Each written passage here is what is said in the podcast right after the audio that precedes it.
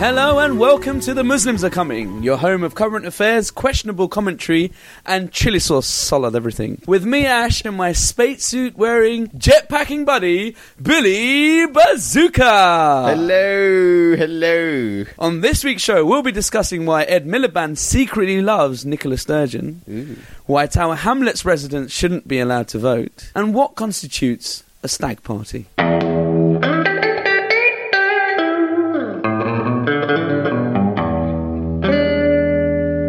An East London mayor has been removed from office and a poll declared void after he was found guilty of electoral fraud. An election commissioner concluded Tower Hamlets mayor Lutfur Rahman breached election rules and must vacate his post immediately. 4 voters alleged he was using corrupt and illegal practices in last year's election, which now must be rerun. Mr. Rahman, who denied any wrongdoing, has been banned from standing again. At the Special High Court hearing, Election Commissioner Richard Mawrey also ordered Mr. Rahman to pay £250,000 in costs. Mr. Mawrey added, "The evidence laid before the court has disclosed an alarming state of affairs in Tower Hamlets. This is not the consequence of the racial and religious mix of the population, nor is it linked to any ascertainable pattern of social or other deprivation. It is the result of the ruthless ambition of one man." Mr. Mawrey also described Bangladesh-born Mr. Rahman as an, quote, evasive and discursive witness whose evidence was untruthful on occasion, end quote, and suggested he had played race and religious cards. The king of the Republic of Tower Hamlets is dead. Islamic Republic, bro, get that right. Oh, sorry. I mean, we're going to talk a little bit later about the charges against him because you're a bit of an expert on this topic, aren't you, Ash? Not really. But first, I just want to flag up some of the ways that the media has talked about this incident because I find that very interesting. So, the Evening Standard ran with, an East London mayor has been thrown out of office and branded corrupt in a dramatic court judgment. Yeah. Now, I couldn't help but notice that the word corrupt or corruption appeared 4 times, and the word scandal appeared 0 times. Right. Now, I did a bit of research because I don't really have anything else going on in my life,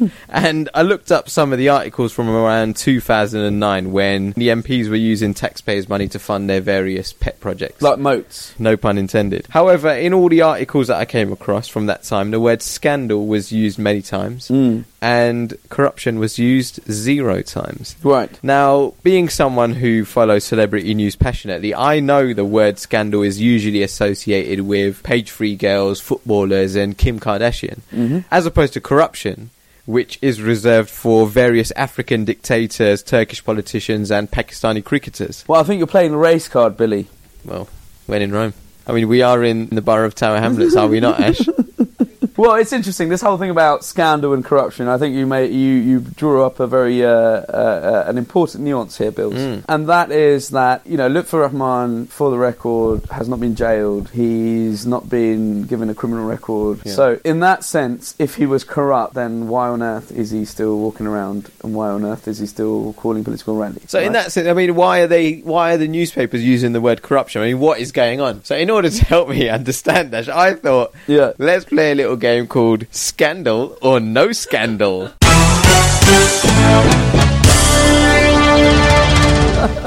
Now, I'm going to read out a fictional scenario and I want you to tell me whether you think it's scandal or no scandal. Alright, question 1, Ash, are you ready? Yeah. Moroccan finance minister handing over state contracts to his brother-in-law's construction company. Scandal or no scandal? No scandal. No scandal, so you're saying it's corruption? Yes. Alright, next question. Conservative MP for Hackney South and Shoreditch using taxpayers' money to pay for his sex change. Scandal or corruption? Scandal! Alright, now this is the last question. That last question, Ash, is a tough one. Yeah. MP for the Labour Party, born in London... But his parents are from Nigeria. Corruption, corruption, corruption, corruption, corruption. Thanks for coming, Ash. Join us next week for more Scandal or No Scandal.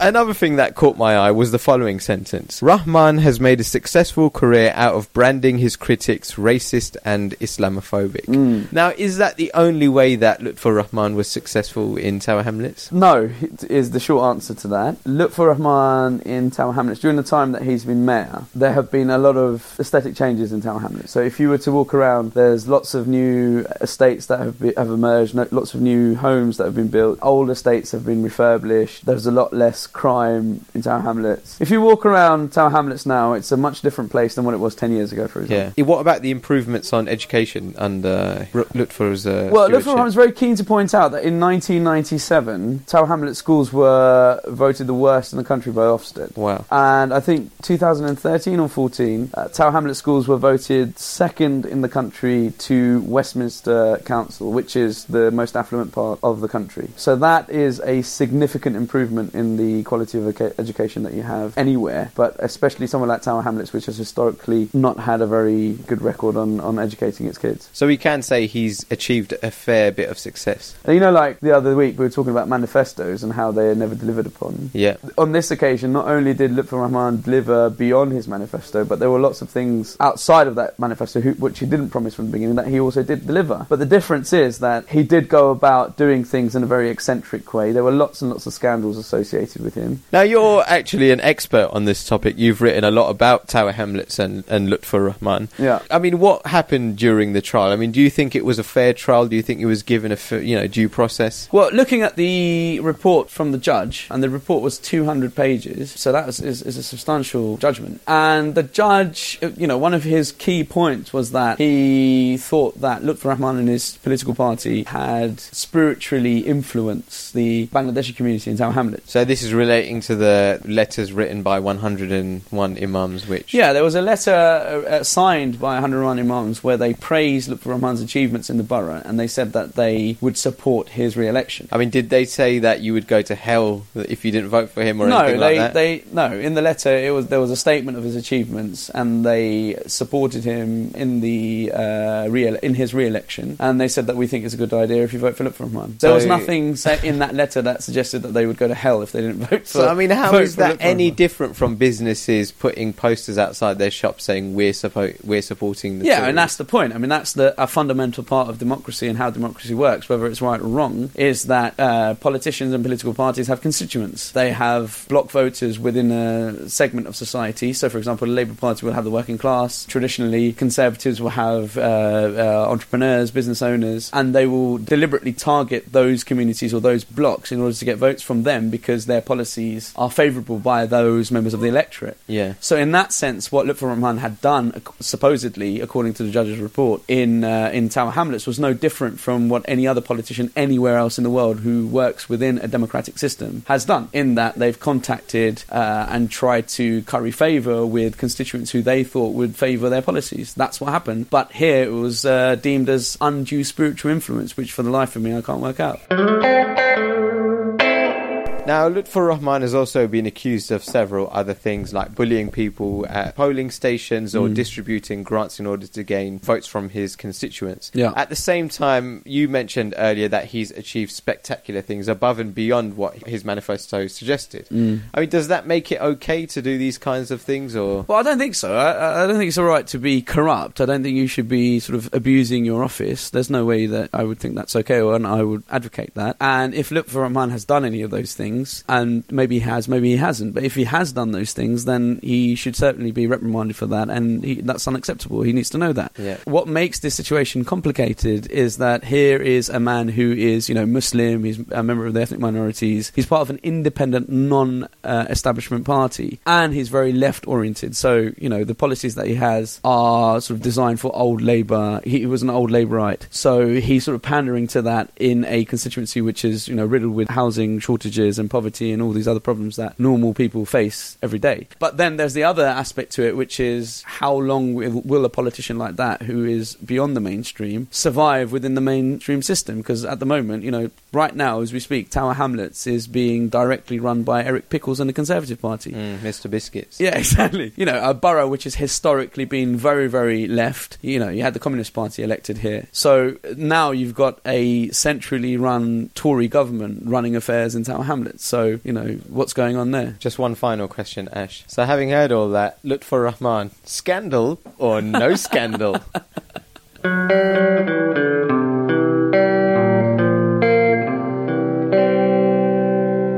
The leaders of the three main parties faced tough questions from an audience on last Thursday's Question Time special, in the last televised debate before the election. A snap poll declared David Cameron the winner, with Ed Miliband trailing second and Nick Clegg last. But not all of the political pundits agreed with the assessment. As you might expect, assessing the winner of BBC Question Time's Leaders Special depends very much on the political line taken by the paper you read, says the BBC. I mean, it is looking bleak. I mean, voting in this election is like being a Tottenham fan. You support them, but deep down you know you're going to be very disappointed. Do you agree with everyone then, Ash? You think David Cameron won the debates? That David Cameron topped it? Yeah. Well, if by top you mean how many times someone can repeat the phrase long-term economic plan and not be admitted to a mental asylum, then yeah, I think he smashed it.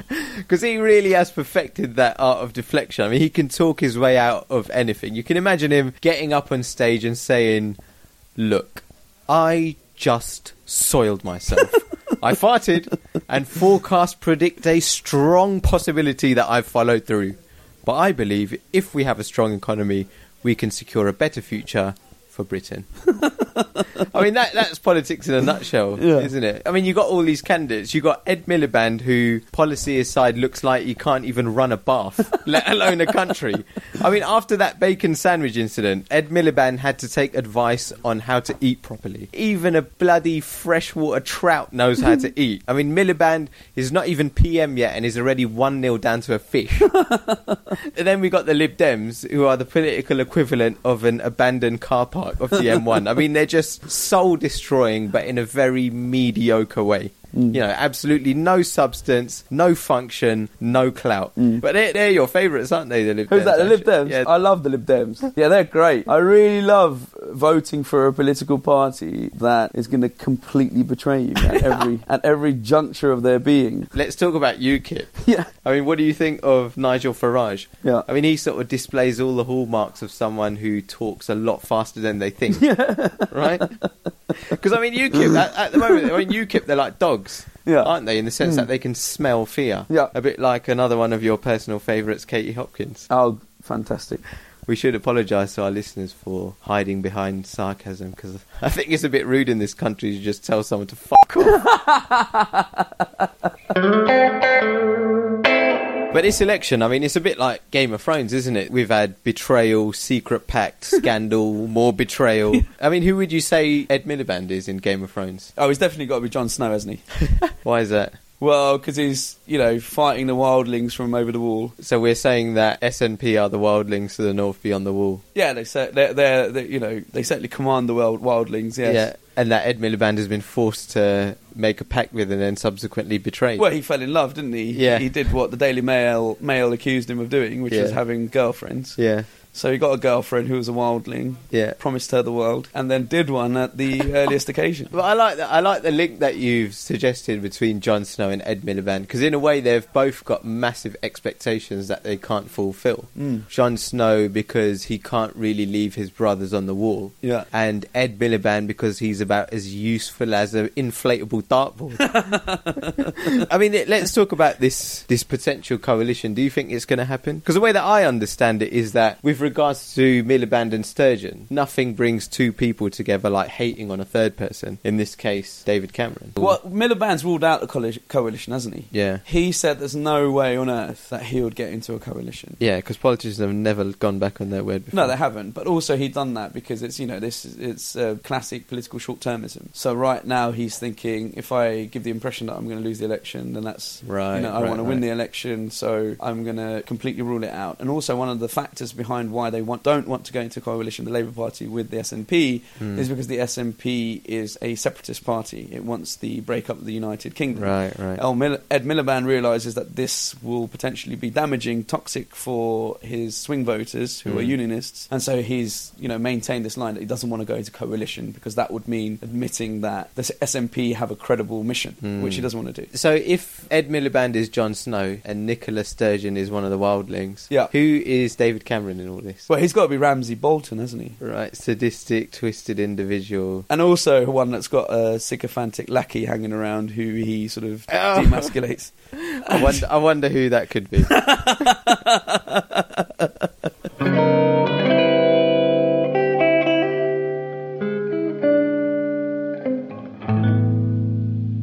Okay, this week we've got something new for our listeners. A message from government-sponsored extreme liberal Muslim Mo Said. Enjoy. Mo Said. If you want to check your Muslim, just check with me. Yeah. Welcome to The Judgment with me, Mo Said, where we judge Muslims according to our correct moral standards. If you're a Muslim fascist who thinks your Islam is the right one, we will expose you, because our Islam is the right one. This week's Judgment News is sponsored by the Quilliam Foundation. The Quilliam Foundation. Think of us like a Muslim pest control. I, along with many other liberal Muslims, have always said drawing the Prophet is not a problem. In fact, I supported a t-shirt campaign with the faces of all the Prophets, all 124,000 of them. But Islamists were predictably angry, and we had to shut up shop. Which reminds me, if anyone wants to buy bed linen or curtains with the faces of all the Prophets, please send us a message. Muslim products. Now, I receive a lot of death threats from people who do not like what I say, but I will not stop saying it, because I am a freedom lover. In fact, I love freedom so much that I am recording the following message in the nude. I love the nude. Brothers and sisters, and I do not mean that in a Muslim exclusionary way, I mean literally, brothers and sisters, please send my love to Mama. And back to the show. My dear listeners, a recent event demands my attention and commentary as a leading Muslim intellectual, and I will not bow down to pressure. It is highly uncomfortable to do so, particularly in the nude.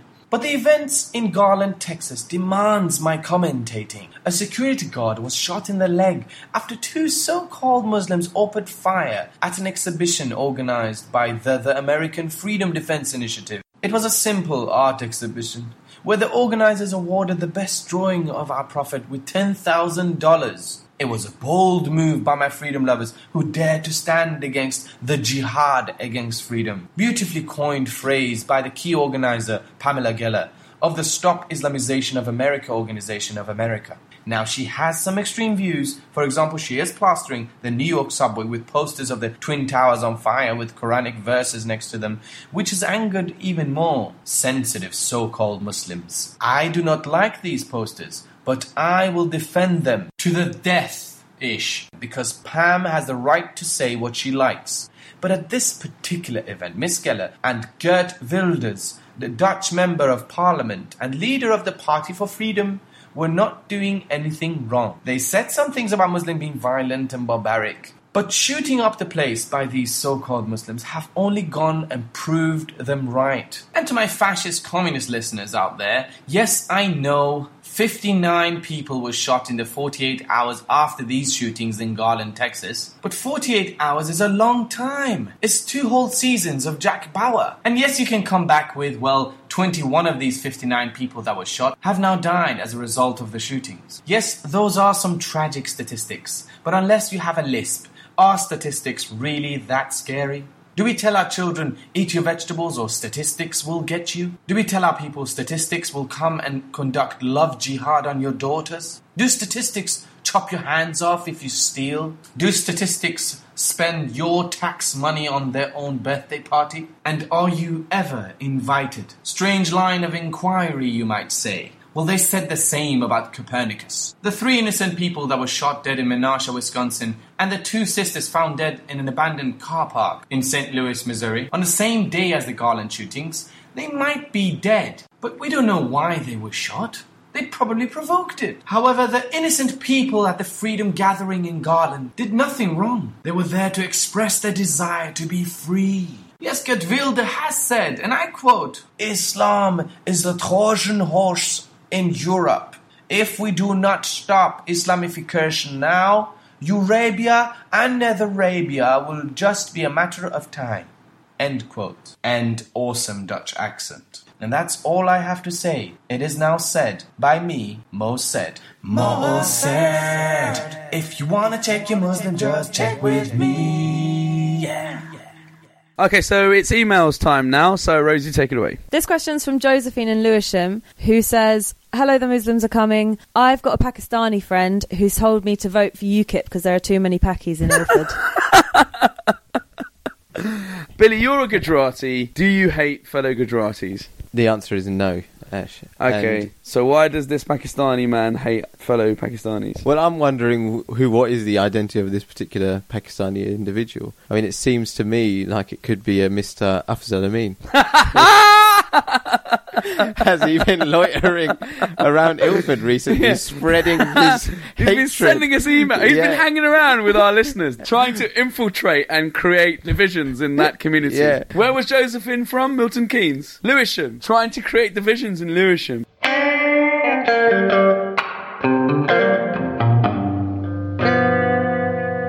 Thank you once again for listening to The Muslims Are Coming. Since last week, we've managed to attract another Twitter follower, so big up to Game of War Spam. If you like this podcast, please share with your friends. Also, please don't forget to follow us on Twitter at the MAC Podcast. So until next time, it's goodbye from me. And it's goodbye from me. Goodbye! Bye!